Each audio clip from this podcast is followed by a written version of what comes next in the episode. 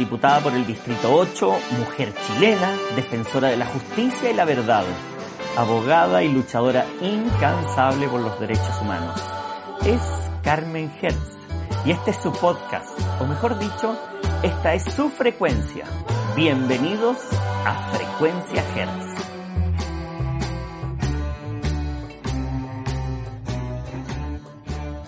Buenas tardes, buenos días. Estamos aquí en un nuevo programa de Frecuencia Hertz, en esta seguidilla de programas que estamos haciendo eh, a raíz de la instalación de la Convención Constitucional. Buenas tardes, diputada, ¿cómo está usted? Bienvenida a su programa. Buenas tardes, buenos días a todos y a todas.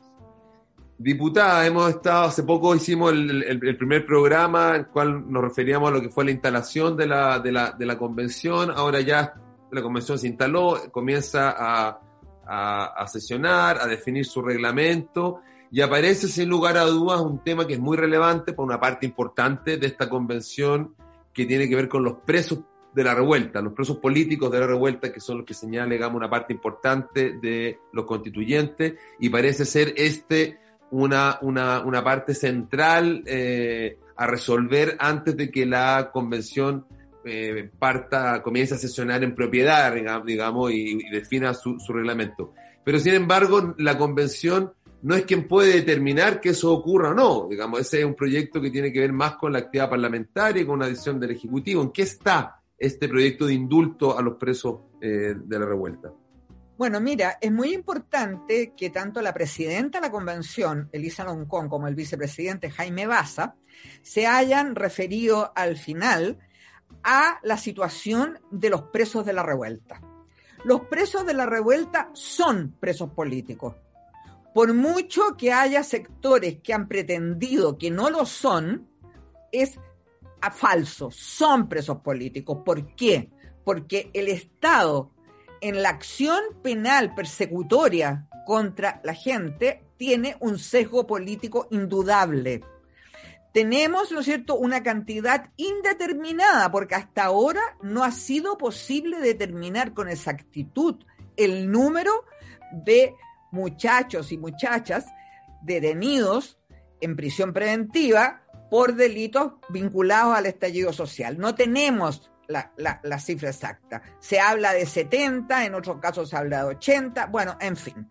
El tema es que son personas que están en, prisión preventiva no están condenados, están en prisión preventiva desde hace más de un año. O sea, la prisión preventiva se ha utilizado de manera persecutoria, persecutoria. Eso es lo que ha ocurrido.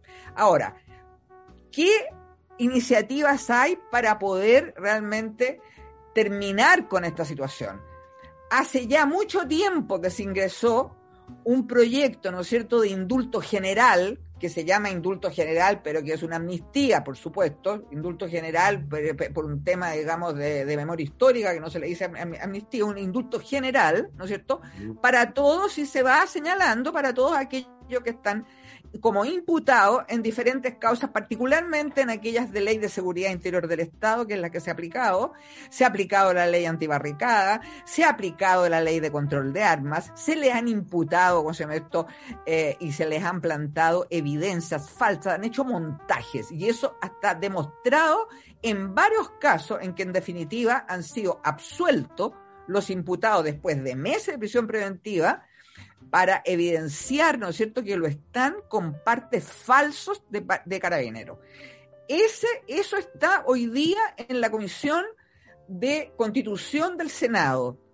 Nosotros hemos hecho todos los esfuerzos y hemos todas las presiones para que eso se acelere, para que eso sea en definitiva una, realmente la posibilidad legal, porque es la única posibilidad legal para liberar a los presos de la revuelta. Por eso es importante toda la presión que se haga. Es importante que los convencionales constituyentes, si bien ellos no pueden solucionar el problema, sí lo expresen, sí solidaricen con los presos de la revuelta. Y así lo están haciendo las organizaciones sociales, así lo están haciendo partidos políticos. Eso es lo importante, porque, insisto, es una vergüenza para nuestro país que estos jóvenes estén en prisión preventiva meses y meses sobre evidencias falsas. Y al mismo tiempo, los agentes del Estado que han lesionado a los manifestantes, que le han, los han mutilado en sus ojos, están en la impunidad. No hay más de cinco agentes que estén imputados.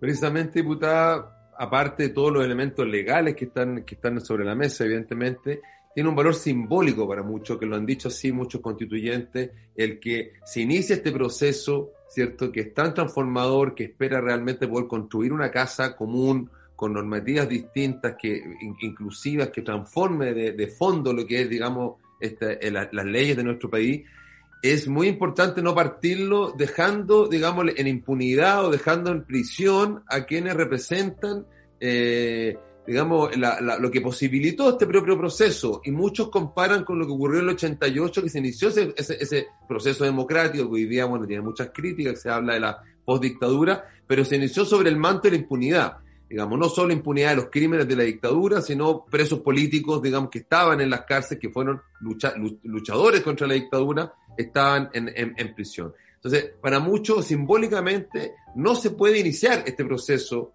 eh, constitucional si no se liberan a, los presos porque partiría de alguna manera simbólicamente viciado. Yo concuerdo con eso. Eh, partiría con una pata coja. O sea, es, fundamental eh, avanzar en la liberación, por una parte, de los presos políticos y por otra parte, en la refundación eh, impostergable de Carabineros de Chile. Carabineros de Chile no puede seguir siendo una suerte de guardia pretoriana al servicio del poder. No puede ser eh, una, la autonomía absoluta que tienen respecto del poder civil y no pueden seguir aplicando la doctrina del enemigo, como la están aplicando. O sea, aplican la doctrina del enemigo en la Araucanía y respecto a las manifestaciones. O sea, los manifestantes son enemigos a los cuales es posible hacerles cualquier cosa. Eso tiene que terminar. Eso es parte, digamos, fundamental del marco en el que nuestro país se va a mover en las próximas décadas. Es fundamental tener una, eh, una policía, digamos, nacional total y absolutamente subordinada al poder civil con protocolos muy estrictos de los más altos estándares internacionales, en que se termine con la doctrina del enemigo que está, como sabemos, afincada en doctrinas que propician, en definitiva, el exterminio del otro cuando no concuerda eh, políticamente. Así es, diputado. Bueno, con sus palabras finales, esperando una refundación de Carabineros y esperando también la pronta liberación de los presos políticos pueda continuar eh, trabajando eh, con tranquilidad y con esmero esta convención constitucional. Eh, diputada, esto sería, estaríamos terminando esto, esta serie de programas, prontamente nos vamos a ver comentando y hablando de lo que está ocurriendo en la convención. Muchas gracias por la moderación y me despido con un gran saludo a nuestras auditoras y a nuestros auditores. Así es, diputada, gracias a usted. Gracias, este es su espacio comunicacional. Gracias a todos y damos por finalizada una nueva edición de Frecuencia Hertz. Diputada por el Distrito 8, mujer chilena, defensora de la justicia y la verdad, abogada y luchadora incansable por los derechos humanos. Es Carmen Hertz y este es su podcast, o mejor dicho, esta es su frecuencia Bienvenidos a Frecuencia Hertz.